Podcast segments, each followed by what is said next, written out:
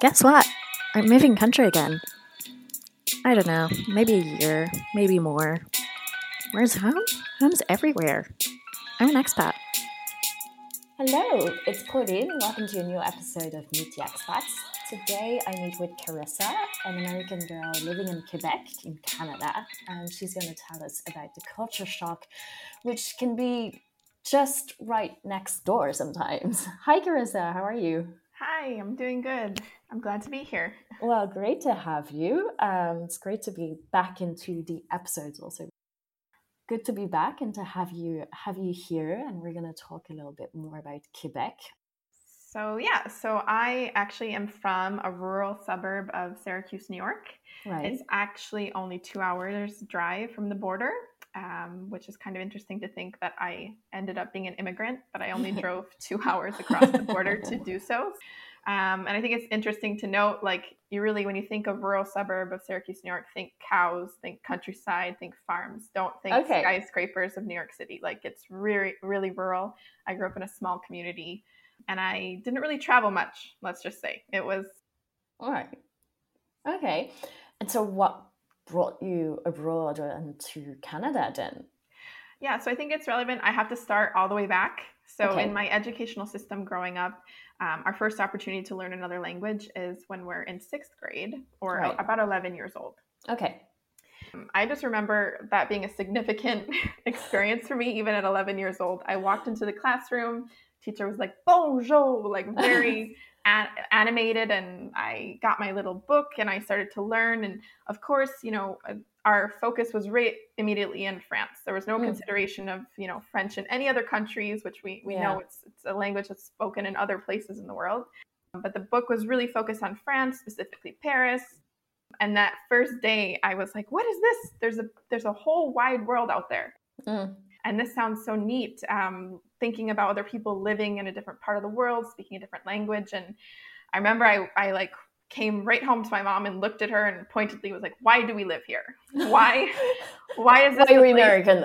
exactly. Why?" And I was I started asking her. I think about it. I'm 11 years old. I'm asking my mom, "Why are we American? Why did you choose to live here? Why was I born here? Why why haven't we traveled?" And my mom probably just looked at me like I was an alien. It was like, "What?" What's going on? Of course we live here. You know, this is where we yeah. live. So um, I think it was probably from that moment on that I, I had a sparked it's a spark within me. I had That's this interest so in it's so young, but I I think I, I literally fell in love at that point in time. It's like I want to pursue this and I know that one day I'm going somewhere else. I'm gonna travel, wow. I'm gonna live somewhere else. So big um, dreams. Yeah, definitely especially for the context of being in this small you know mm. community it wasn't really normal or heard of or most people weren't saying i want to travel and live abroad yeah and well did you at that time at 11 years old have were you conscious that it was a small community and and maybe that was how you saw this parallel with oh there's a whole world out there and I hadn't been conscious about it before. And I think as I continued to progress through um, high school, and I, I, think I was, I felt a little outside the box because mm. I kept thinking about it and I didn't see other people really thinking about it. So, okay. so yeah, so essentially from there, I continued on, obviously throughout high school. Um, I continued on because I actually had a knack for it. I always had really good grades but I also obviously had the motivation and I'm a bit of a nerd anyway. So um, French class always and still to this day, you know, or until I ended my my studies was my happy place. Right. Um, so it made sense, you know, at, at, 17 or 18 years old, when you're starting to apply for universities in the States, I had decided I wanted to pursue um, uh, a French major. Right. And my goal was to become a French teacher. Um, so I applied to a few schools and I ended up going to university at Buffalo, which is about a two hour drive um, in the opposite direction of Montreal, but closer mm. to Niagara Falls and so yeah that was my first time being away from home it was a two hours drive in the other direction and again it was over i found it immediately overwhelming uh, right. I, I, uh, despite my passion for wanting to go somewhere i was like okay now i've really done it i'm now i'm outside of my hometown bubble and now i'm on my own with nobody no family you know no friends and i was really overwhelmed by that at first but then i kind of grew to like it I was like, yeah. I'm I'm independent, I'm autonomous, I can do this. I liked the challenge, I guess. Yeah. So I've obviously started my French classes, and I had a great professor first semester, first year. She was like, okay, so you are the French majors. Um, just so you know, this is what we're going to be expecting of you over the next four years. And she said there will be a requirement to study abroad.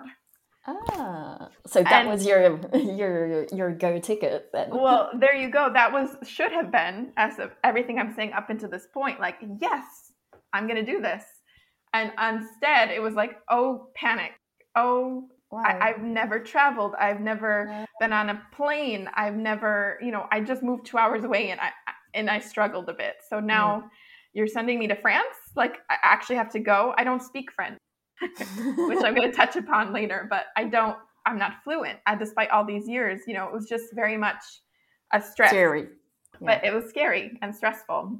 And so she was like, Well, wait a minute, aren't you from the Syracuse area? Why don't you think about Montreal? And I was like, Oh, oh, where's Montreal? Um, it's literally a four hour drive away from you. Yeah, they speak French there. Oh, and Montreal, Montreal's a bilingual city. So, you know, you'll you don't have to fly anywhere. You'll be close to home if you need to go home. And you can Yeah. speak English, no problem. So I was like, hmm, I'm gonna think about this yeah, there's a secure piece about yeah it. that that piece was like okay this is comfort. Like i can make a jump but not but still have a possibility that if it doesn't work out um, that i'm not that far away from home. Yeah, you take it step by step. exactly. So coincidentally that summer i ended up meeting a bunch of quebecers like through an activity that we were just both in and i was like okay so it really is close. Like it was just more these these the notion that it was feasible the notion that i it was possible. It started especially when meeting my friends um, and i ended up visiting them so i decided to visit montreal about two two to three times the Right. following year. So it would have been my second year in university. And that was before the study abroad then. before the study abroad before the and i was like okay decision made. I'm moving here. Forget study abroad. Forget anything else. I love this city. I'm gonna pack up my life and move here and i'm gonna Okay. change universities.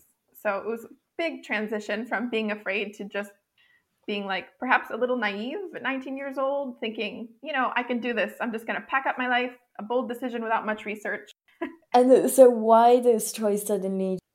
Because as you had the option to do it through study abroad, why did you say, "Well, I'm just going to pack up and and go and change university and outside the program"?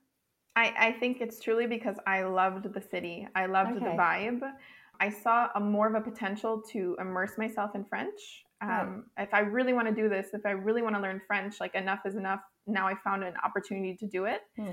All my Quebecer friends spoke French primarily, and obviously English um, as their second language. So just even being around them, I was like, I'm already getting exposed to Mm. way much, you know, more French, more of the culture, also the aspect, and um, it was I, like I said, I can't really rationalize it now or understand what this 19 year old version Yeah. of myself really. I had no idea what I was getting into, essentially.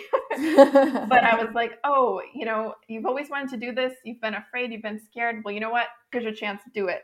So if you commit fully, if you apply and you change schools, there's no turning back. right. Even though I kind of I kind of looked into the options to potentially go back.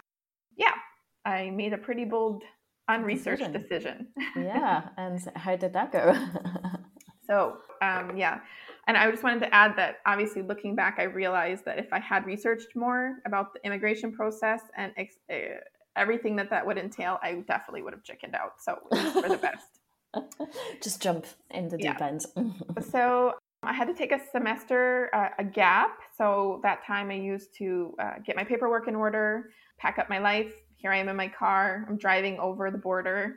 It's a two hour drive to the border, then two more to Montreal. And I was like having the realization that I had no idea about Canada. Like, I have no idea in Quebec specifically. So my culture shocks are directly related to that. Um, I'm compa- comparing my small upstate New York life versus Quebec, where the the province, the official language is French, which I had Yeah. no idea before moving. Oh. I had I had this preconceived false notion that everybody was bilingual. So right. actually, the official language in Quebec is French. It's not really comparable to the rest of Canada. Just putting that out there. Yeah. So when I'm moving here, I'm under the, the understanding that everybody's bilingual and actually um, living in harmony, perhaps flowing back and forth from English and French. And I was quickly briefed on the historical tensions between French and English speakers here, um, which stems all the way back to like Seven Years' War in the 1700s. So oh wow, there is a long, um, a long history of, of essentially not really liking each other, but it's evolved, but still. So I can give an example. So my first apartment ended up being in the west, uh, western side of the Montreal Island. So that's historically an English-speaking, um, more more English prominent.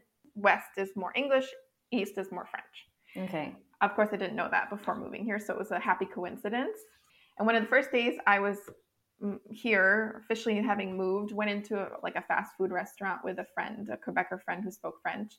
Of course, I ordered in English, no problem. Sat down, and within five minutes, there was a fight breaking out at the counter between a client, an angry man speaking and screaming in French, and the cashier who was screaming back in English okay, evident obviously i couldn't understand really what the guy was saying but she was so angry and she was yelling back like i just moved here from alberta. I'm trying to learn french. I don't speak it yet. Can you just calm down? Like i have to work somewhere don't i? And and my friend was like yeah he's upset because he's not being served in french.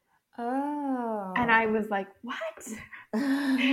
What? Like i think i physically shrank into my seat. Like that can happen like you can you can get yelled at because you know people can be angry and exercise their right to be served in french. And obviously Mm. we're even in an english prominent neighborhood and that's happening. So right, and even the manager like she came over and was like i'm so sorry sir. I'm so sorry. You know eh, she she just moved here trying to give explanations right? So i was like and then the manager's defending like this angry man who's just yelling. So Mm. that was a significant moment. That was a significant moment where I realized like I could appear not as an immigrant, not as an American who just moved here, who loves French and wants to learn French and desperate to um, speak the language and understand the culture. I could be instead quickly assumed or presumed that I was someone who was native to Quebec and just, you know, identified as an English speaker. okay. So can you come back on the Mhm. that the tension w- within Quebec of the the French speakers and the English speakers? Do you know the the history? Could you talk to us about it? As far as I understand, essentially, it was obviously it was New Nouvelle France. It was new. The New France was here. They had Right.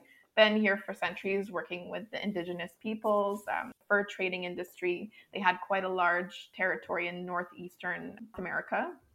And then the Seven Years' War essentially is when the British came. Um, Right. It's a little bit before the American Revolution as well. Like they came and they're like, essentially, I guess they were like, it's ours now. Okay. So the British came and they ended up winning. Mm. So there was that tension there was like, okay, well, now you're part of New England, Mm. but okay, we'll allow you to keep your French culture, but now you're part of us. So you have to speak English, but can Yeah, even back then, I'm assuming like they were isolated, the French speakers. It was like, wait a minute, Mm. we were here first, now we've lost, now we're supposed to kind of adapt. And some people would consider it maybe assimilate to this, but no. So that identity and that belonging and that culture and other things happened. And so, like, just the tension continued because right. and to this day there's still people who you know identify not as canadian but as quebecer Right. um, and they're french speakers and they want the right to, to speak in their language and to live in their language and i and i fully well, you know, especially if you say that the, um, the national language is French. the official language is french yes and in canada there's two official languages but it's not really anyway we could we could talk about that if you want but you're not going to go to alberta and really have service in french so we say canada says it has two official languages but it's it's not entirely accurate in my opinion Okay. So there's still tensions to this day. It's about, you know, if you're in Quebec, why don't you speak French? And then the English people, you know, for the French speaking perspective, and the English people who live here and born here and grew up here was like, well, I have a culture too. I have my identity too. So, and that and that persists to this day. And would, would those those people who, who who speak English and want to speak English would they be Canadians from outside of Quebec who moved? English Quebecers, English Ah, Quebecers. So, so yeah, Yeah. right. It goes back. And there's laws in place here to protect French. And so a lot of people, when in the 70s, there was a law, it's called the Law 101, that essentially says that everything that you see visually has to be in French. And of course, there's some exceptions where they will translate, but government publishes in French and Mm. signage is in French. And so a lot of people left, like there was an exodus of English speakers at that time to Oh, wow. Toronto. because and so that. signs are not bilingual that they No. would be completely french No, things are in completely in French unless there's a, an emergency situation, obviously, or Yeah. something that you know, COVID. Mostly, everything has been translated and pushed everywhere, uh, published Yeah. everywhere in both languages, obviously. So, oh wow yeah, i didn't know there was such a tension i mean i knew there was this question about quebec speaking french and being proud of the language i had no idea there was so much conflict within quebec around this specific topic yeah, and I think it's primarily the generation before, um, like my that would be our parents' generation. But I still think you know my generation is more a little bit open on it and more wanting to be bilingual. But I know it's still there; it still exists. So okay So I think yeah, it's goes. It's safe to say that this whole exchange and realization uh, profoundly impacted me and actually changed my personality. Um, I had so much social anxiety from that point on because I was just terrified of offending anyone. I didn't want to offend Oh. a French speaker. And I didn't want to offend an English speaker. It's kind of funny if someone held the door for me. I'd just be like, I'd smile really Smile. big. I wouldn't say merci or thank you. I'd just say, "Me- see me visually. I'm I'm thankful that you're ho- holding the door for me. It's a little exaggerated, perhaps. Like maybe somebody else would have been like, "Oh, that's not a big deal." But for me, I was like, "Oh, I don't want to offend. Um, I just want to blend in," you know. So Yeah. I even I even started wearing big headphones so that people wouldn't ask me for directions. it's so funny, but I was like, I'm I don't I don't want to have any negative interaction with anyone on the street. So So, how did you overcome that or start improving your French as it was your goal in the first place? How did you get out of that? Well, I have to start talking to people to actually improve. Exactly. So I think it was through my classes in university. Okay. So essentially, I that then that's another culture shock. So here we go for that one. like I said, I grew up since 11 year old, 11 years old to about 19 years old in French classes every year, and and I spoke English in my class. I Right. spoke English with my French teachers. I so my first day in university in Montreal. I walked up to the professor in front of everybody because I was like 10 minutes late. I was like, "Oh, I'm sorry, I'm late. Uh, could I please have the syllabus?" And I think she just stopped, glared a little bit, said like in French, um, "Excuse me, we're in French 201. Would you like to repeat in French?" And I, I again just died inside, and I was like, all these people are staring at me, and I mumbled quickly in my broken French, like, "Please, syllabus, thank you," and then ran to the back of the class. So that was a big difference. Obviously, French was now, I mean, it's an obvious one French in French class, right? But Yeah. um, the level and the difficulty changed because Mm. I was now in a city where there were French speakers. So, like, for example, I went from doing little exercises and, mm, you know, asking my professor, raising my hand, like, oh, what does this mean in English, you know, or in mem- I remember I would have a presentation to do in the States. So I would go to Google Translate, um, do my, and memorize by heart the Right. French translation and then just read it off in front of the class. So I went from that to actually being with peers who were native French speakers because I think they might have been pursuing like degrees in French literature. Hmm. So, you know, I now had to suddenly read entire books, watch documentaries, and then discuss and have live conversation with my fellow peers about what I, I took in from that and what I thought about the chapter. And, you know, oral presentations weren't just, you know, read it off and then sit down. It was like, okay, so more questions and in front of everybody, right? So yeah. it's obvious, you know, that French would be spoken in a French class. But for me, I, I was shocked by that. And obviously, the best decision I ever made because I don't think I would actually be fluent in French now if it weren't for that, for having an education where um, French degree was was held and expectation was that you were Mm. going to speak French. All right. Um, it took me about two years To So- feel confidence. to finally understand because also my exposure the, the french in quebec is obviously different than the french Yeah. in france Yes. the accent the quebecisms if you will the Mm. way of speaking so again had never heard that really before moving here so it took about two years until i finally felt like i could understand and speak enough to get by aside from my degree i was also obviously immersing myself in the in the culture like trying to listen to music um, from quebec groups tv shows movies you name it and i would also spend a lot of time like practicing at home. Saying like grenouille, like trying to say the noises that I found were, you know, I'm trying my best to yeah. have it exactly to have the accent to blend in, if you will. So, did you pick up the Quebec accent? Yes. So, um, I don't know. You know, when I've gone to France and Belgium, they were like, "What?" Like they responded yeah. to me in English because they were like, "What is what is she speaking?" But mm. uh, I definitely have the Quebec accent uh, with a bit of an English. I, I can't lose it entirely, yeah. obviously. So some people are like, where are you from? what is this that I'm hearing? You know, I hear it. Yeah. You speak English, right? You know, so.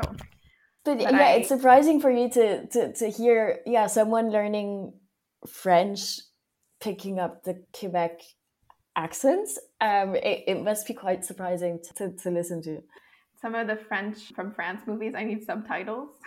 yeah, but like for me, for me, when I go to the movies and watch a, a, a Quebec film, they usually actually do put the subtitles because a few of them I've, I've, I've noticed have a bit of English and French mixed within mm-hmm. the film, but there are so many expressions that you hear like, wait, what do they mean there? Yeah. Um, yeah. Although they're speaking French, there's a whole different range of vocabulary for specific words, and for us French, it usually goes back to old French, mm-hmm. as if there was something like stuck back in gone back in time suddenly. yeah, I've heard that before. I've heard that before as well. So um, but even to this day, and, and that's another thing about identifying now. I've been here for almost 15 years and wow. I still don't identify as a Quebecer because, yeah. you know, no matter what, if I speak like maybe once out of 10 times, someone's going to change in English to me for me. Really? But I'm like, but we're speaking fluent French right now. Why are you changing? It's just because you hear an accent, or you know, like I said, people will be like, "Where are you from?" And so it just makes me still feel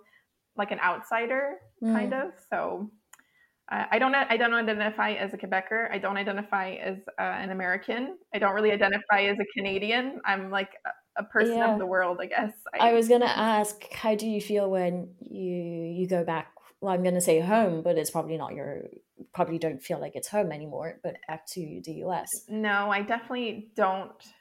So I do not identify as an American because I haven't lived there in 15 years, and mm. my family is very different than than I am in terms of right. beliefs. And like I said, I grew up in a rural, mm. small town, so it's mostly conservative.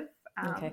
Uh, their values haven't really evolved. Me, I've I think it's obviously because of my experience and because um, of the things I've benefited from, like the social benefits in, in Canada as well. I mm. feel like the states is far behind as as a first world country that they should just offer healthcare, you know, and other yeah. benefits to their citizens. But I digress. Um, so yeah, I feel, and even my friends are like, "You have an accent now in English. Like you oh. say, you say stuff. It's funny the way that you speak. Like you definitely have an accent now. Like I, so I don't hear it, English, obviously. Yeah.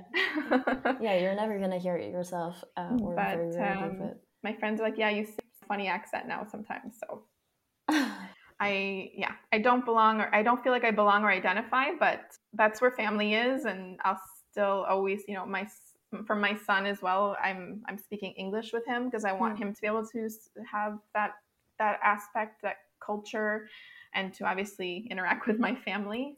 So he's completely bilingual then? He's two, but he's doing really good because my husband yeah. is French and I speak English to him, and my husband speaks French to him. So, like, he'll turn to me and say something in English, and, and then, he'll turn to his papa and, and speak yeah. in French. So, it's, it's pretty That's cute. very cool. Sometimes, like last night, he learned c'est assez. C'est mama. assez, you know, um, okay, sure. Okay. And when you moved initially, did you have in mind it's going to be for life or it's going to be at least three, four years? What was sort of your plan? So when I started, I definitely still wanted to go back and be a French teacher. That was my dream of a career since I was a little girl. So that was what I had in mind. But through living here and through experiencing um, what I was experiencing and, and starting to really love Montreal and the culture and you know it's not perfectly bilingual but you can you can speak mm. french you can speak english and i love that i could identify with both sides of the culture you know that i was learning about and my culture that i was bringing so it was a slow change also there was times when immigration was hard um, immigration is not an easy process and i had no idea what i was getting into like i had to sometimes prove that I was financially able to stay. I had Right. like $2,000 less than I was supposed to. So then I had to, you know, it was always stressful and always, um, at times I was like, should I just give up? But Hmm. I was a bit stubborn, I guess, too. Like, I was like, I'm here now. There's no way I'm going back. I want this. So I always Right. found a way to make it work. So yeah, I think it was a slow transition and a realization that I wanted to to stay here and that I was gonna become first a permanent resident and then a citizen. And around the three year mark is when I met my husband. So that helped. Yeah. Yeah, of course. There's someone to stay for. That's it. And we've been together ever since. So it was kind of like, um, yeah, I'm, I want to stay here. I want to Life is here. life is here. Exactly. Nice. So yeah, the next thing I was going to talk about also is obviously the the difference in educational costs. How Yeah. university is so expensive there. Go for it and see the differences in education. yeah, so higher education is super expensive in the states. So you Yeah. go up to grade twelve, um, and you're about seventeen or eighteen. I was seventeen, and they tell you you need to decide what you want to do now for the rest of your life. Pick a career. Yeah. By the way, it's going to be really expensive, but don't worry. Sign on the dotted line for your loans, and there's a high interest rate, but you'll figure it out. You'll you'll be Mhm. able to pay it off. So comparison, and I went to a public university in New York State at the time, so about 15 years ago. One year tuition was between fifteen and seventeen thousand dollars, I think. So even public universities are are actually very high. Very priced? Expensive. I yeah. know. and but it's not just fifteen and to seventeen thousand dollars. It's times six point eight interest rate if you're borrowing. So you don't understand that at, at 17, 18 years old. I was yeah, like, you have no clue. But now I'm starting to understand these Instagram stories that I've been seeing around. Yeah, they tell you what should I've known when I was 18 to start putting money aside, and this is very typically American because Yes. indeed in France, yeah, you sometimes you would take a loan, but you're not one. Your interest rate is not going to be as high, and tuition fees are a third of that in total. yes, um, but you can quickly amass like hundreds of thousands of dollars of debt on an interest rate. And what other option do you have at that point if you want a career, correct? So Mm. you just do it because you have to do it. If you want a job, like if I wanted to be Yeah. a French teacher, I needed a bachelor's degree and a master's degree in, in New York State. Mm. So it was like, well, I don't have the money, but that's what I want to do. So borrow. Yeah, but Um, and then when you finished, you need a job straight away. And when you finish, yes, but your salary is probably thirty-five to forty thousand dollars to start off with, Yeah, and now you've got like a hundred thousand dollars of debt. Mm. how can you buy a house? How can you buy a Yeah. car? How can you survive? It's it's really it's really significant. I don't know how else to say it but it's uh, for me obviously having gone through my experience it's really horrible. Mm. and i don't think people should be asked to do that. So yeah, the, the big comparison it's a good culture shock was that quebec university is super affordable. Mm. there's a different system as well. They stop high school at 16 oh, then they go to like pre-university. It's called CEGEP um, for two, usually two years, but people can go longer if they change their mind multiple times. And then you go to university for three years. okay. So the, the middle stage, the pre-university, is like super affordable, like a Mm. thousand dollars, I think, for the year or something like that. And then university, just to give an example, like my entire master's degree was five thousand dollars, books included oh wow.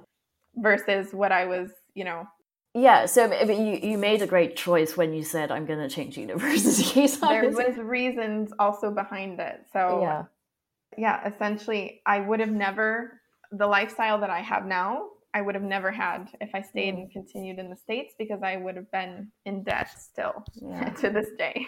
yeah, So probably. and a lot of that price also is because of the um, kind of the culture around universities in the states so for example my first university you were expected to live on campus um, or i mean if you're from the area of course you can stay at home and live with your parents or have an Mm. apartment but if you're moving like i did two hours away it's kind of like you, you live on campus you get a dorm room Right. and for first years, we weren't allowed to have a car, and we were required to have the meal plan, which is like seven thousand dollars. Why? Why would they force all of that on students if there are other options? I I don't understand. I think also like I'm. It's not really. It's like the culture, like I said. It's kind of like you go Mm. to university, you live in a dorm, you make friends. This is the Yeah. lifestyle that is university. So if you're forced to have like a seven thousand dollar meal plan, you're gonna eat there at the cafeteria. You're living in your little room. There's no kitchen. There's like one kitchen for the entire floor that people never use. And so for the first two years, I didn't cook. I didn't know how to cook. I had no idea, you know, how to to make oh, make anything Yeah. for myself. So that was when I came to Montreal. they're like, "There's no dorm rooms. We stay in apartments and we go grocery shopping. And our activities, like social activities, with some of my best friends, was like, "Oh, come over and we'll cook. We'll have Yeah. dinner. We'll make a soup. We'll we'll chat. We'll play. We'll drink wine and play board games and And then suddenly you have to learn how to be independent all over again. all over again. Like I, Yeah. it's, I can give the funny anecdote that I didn't know what an avocado was. Like uh, my best friend was like, "How do you not know what an avocado is?" I was like, "I don't know. Like guacamole comes made in the box. in the box, you know."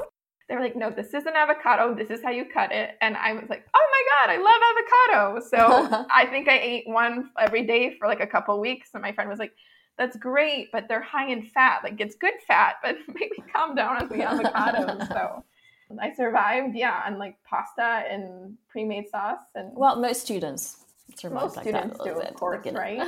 but I felt like I was starting farther back than some of my friends because like just even the culture like in the states I would go out to eat we would go to Mm. the, the cafeteria like and the fact that you know there's like this kind of like social pressure I don't know my friend was like assigned me to cutting the vegetables because I didn't know how to do anything else so that was kind yeah, of there's funny. a bit of that pressure where everyone makes something, so you you're like, okay, well, what what can I make? I, I kind of quickly got the reputation for I'll just give her a vegetable to cut you know she'll, she'll figure it out And so, what ended up being once you passed that stage of vegetable cutting, what became your go-to dish?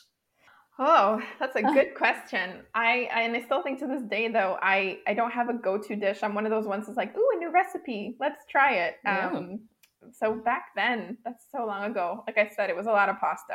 It was a lot of pasta, a lot of avocados. yeah, like soup. It was so funny, but soup is good. Soup Yeah. is nice and you have can make it in large batches. And you're a Yeah. struggling student, so I ate a lot of soup. Mm, yeah. So, so in continuing with the the positive culture shocks Mhm. was like the social benefits. Yeah. that's another real reason why I wanted to stay.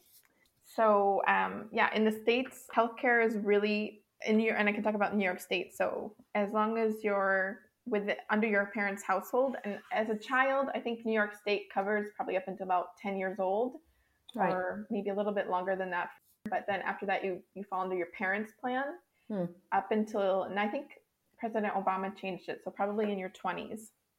But if your parents don't have a good job, or you know, insurance is directly affiliated with your job. So Hmm. if you have insurance, you pay for insurance, and if you don't, that's where it's more ambiguous It's tricky. it's not yeah. clear and I, I don't have that experience but i remember like you if you go to a specialist there's always a copay so you want to go to the dermatologist for example you have insurance but you're expected to pay $30 that day Yeah. and then afterwards if you have hospitalizations things like that there's a bill um, Okay. It can be a significant bill, a couple Yeah. thousand dollars. Like if you have a baby, usually you have like a thousand to two thousand dollar bill for having Mm. a baby. Congratulations. Here's the bill with it. um, and also the concept of maternity leave and, and parental Hmm. leave that was that was nothing that Yeah. ever discussed in the states i know for myself my mom put me in daycare when i was two years old two weeks old two Oh, weeks wow. old That is young. because she had to go back to work and she told me an awful story that she was just like crying at her desk Aw. and now i know my friends that are still in new york state i think there's a maximum of 12 weeks Okay. so and and then daycare is really there's no standardized nothing. It's Mm. perhaps your neighbor. It's perhaps uh, you if you if you can afford an establishment where there's a daycare, uh, but it can be really costly. Yeah. So that's kind of the concepts of that I grew up with. And then when I moved to Quebec, people started talking about free healthcare. I was like, yeah. is what a is whole free? new world. what is this free healthcare? And you know, taxes obviously is where it comes from. So that we Yeah. do pay a higher proportion of taxes. I think it's about fifteen percent, which I probably is better than some European countries. So yeah, my mind was literally blown that there was a, there's systems in place to take care of society. So Yeah. free healthcare. In Quebec, you get one year paid maternity leave. Fathers can take a five week paid um, paternity leave. There's affordable daycare. My son goes to daycare for $9 a day, and his teacher went to school for that profession. So it's not just anybody, you know, it's someone yeah. who was trained to do this. So that was also a significant factor in deciding to stay here because I was like, if I knew I wanted children, I knew I wanted a family, and I just felt that I was giving them better. Yeah, situation. you have an environment that you feel safer in. Uh, yeah, definitely. I and I started to, like I said, that I I don't necessarily identify being an American anymore, and I don't identify, you know, with my family. We have contrasting beliefs because mm. now I've come to the understanding that this is amazing this is what society should be like this is what a government should do is you know take care of mm. people and give them their basic rights um, and that's something that you know i don't see eye to eye on with the way yeah. things are run in, in the states yeah i think we realize the benefits when we move around either the benefits that we have either the ones that we lose and i think similarly to you for me i wanted to move back to france partly because of the social benefits that i had in in France that I didn't have in Ireland. That's Anglo-Saxon, a lot more liberal, not mm. to the point of the US, but still a lot more liberal to versus France. Definitely, Get a bit more security. right. The the very last topic I thought about was marriage. Okay. That might, might, be interesting. Okay. That was also um, a big shock. So in the States, marriage is really, um, it's not even a second thought it's more and anyway i'm talking about where i grew up so it's not even mm. really a second thought it's like you grow up you get married you have kids right. type of notion a lot of it also is again as i touched on insurance so a lot of the times if you're thinking about getting married and maybe your prospective husband has a good job with good insurance well you might say oh let's get married so that i can be on your insurance plan so okay. that i can have health care yeah. so that i can be part of your family yeah. so um, it's really integral or i'd say a part of the way that I grew up. Also, you know, our movies, we grow up mm. and the the lady grows up and she has a the lady meets the man and she has a wonderful wedding and so like in, it's ingrained in us um, from mm. when we're young so in contrast to quebec even as of 50 to 60 years ago the catholic church was super influential so even to this day there's still crosses left over in public buildings like schools and hospitals um, the catholic church had a huge influence so at some point in time, I think usually, I think it was probably around um, in the 60s, maybe a little bit before then, there was kind of an uprising against the right. church. So like every concept associated with religion kind of went out the window, including marriage. Like so before women were kind of expected to be married and have, take their husband's name. So it was more of a progressive movement, if you will. Um, right. In Quebec, you as a, a, married woman, you cannot change your name. Um, and oh there's more common law rights. So in the states, or in New York State at least, to become common law, I think you have to live together for like seven years. But in Quebec, mm-hmm. it's like one year. You live together one year, you're common law. It's good. Okay. so I came up, you know, here thinking, you know, marriage was something that I wanted in my mm-hmm. life. And it was one of the first conversations with my husband. I was like, um, yeah, so I want to get married. I want to have a kid. Just so you know, I'm going to be upfront about it. And he was like, "Oh, that's okay, but you know, I always thought about maybe getting married, you know, after a couple kids or down the line. We think about it." And I was like, "Ah, not possible. not possible. Absolutely not." Like, because my concept was, you have yeah. a marriage, you build the mm-hmm. foundation before you have children. So that's kind of a radical idea, I guess, here in Quebec that I'm married and, and people do get married. It's just not necessarily their first priority. They have other priorities mm. like buying a house or, mm. you know, having a car or making sure they have enough financials saved up. Whereas in the States, it's like, oh, we'll figure it out.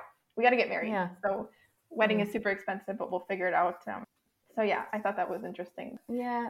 I never really thought about it. It's true what you say about yeah, seeing the films. It's always sort of the story that you see, but and at the same time, I feel like it doesn't necessarily reflect what I live in France. Although there is a bit of conservatism in France also, but it's not it's not predominant. Like, mm, interesting. Well, also, I I don't think it would have been an end all like if my husband wasn't again didn't want it, but I think it would have some something that I would have always still wanted, mostly because that was what I grew up in understanding. That's what my concept of a family was, Mm. and I really was disappointed that I couldn't change my name at first. Now I've I'm like I'm good with it, and it's not necessarily all women in the states anymore. There's some women who choose to keep their name, which is really Mm. interesting to see. But I was like, now I'm over here, and my husband and my children are going to have a name that I can't Yeah. share. I, that Mm. family unit. But people here are like, you don't have to change your name. You're a woman. Like, I assume uh, your your progressive feminist side. You don't Yeah. need to change your name. But I was like, I don't associate my name Mm. change with that. So Yeah. I think I've talked enough today for you. Well, let's move on to. I'd love to hear your recommendations then for Yes. Montreal. So I most recently lived in the Villeray neighborhood. So Villeray is the quartier uh, where I I'm making my recommendation recommendations from. Okay. So for brunch, absolute best place for brunch in my opinion is Le Toasteur, the toaster Right. in Villeray With the accent. with the accent. Um, it's so delicious. It's super small and cozy, um, and there's definitely going to be a long line outside in the sun, in the rain, in the negative twenty, negative Uh, thirty. yeah, we didn't talk about the winters. about the winters because I grew up in a winter, but it's cold here. yeah. Um, so, and they change their menu on a monthly basis, so that's Nice. you can super go back. interesting.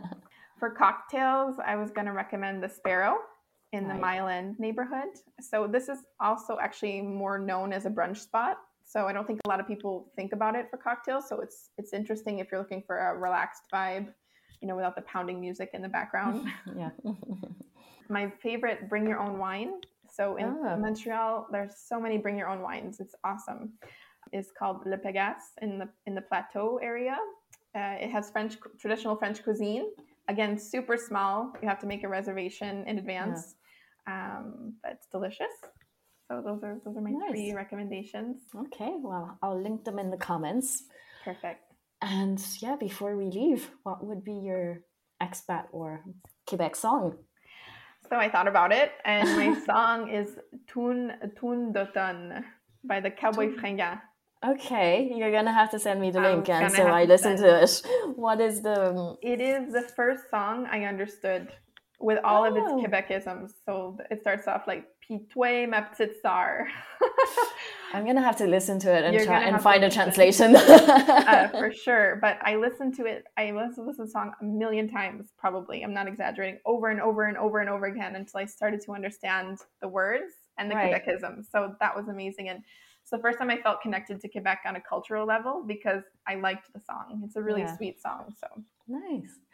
Well, great. Uh, thank you for all these insights on Canada, well, Quebec more precisely versus uh, the US. It's, it's super insightful, very interesting. I, I learned a lot.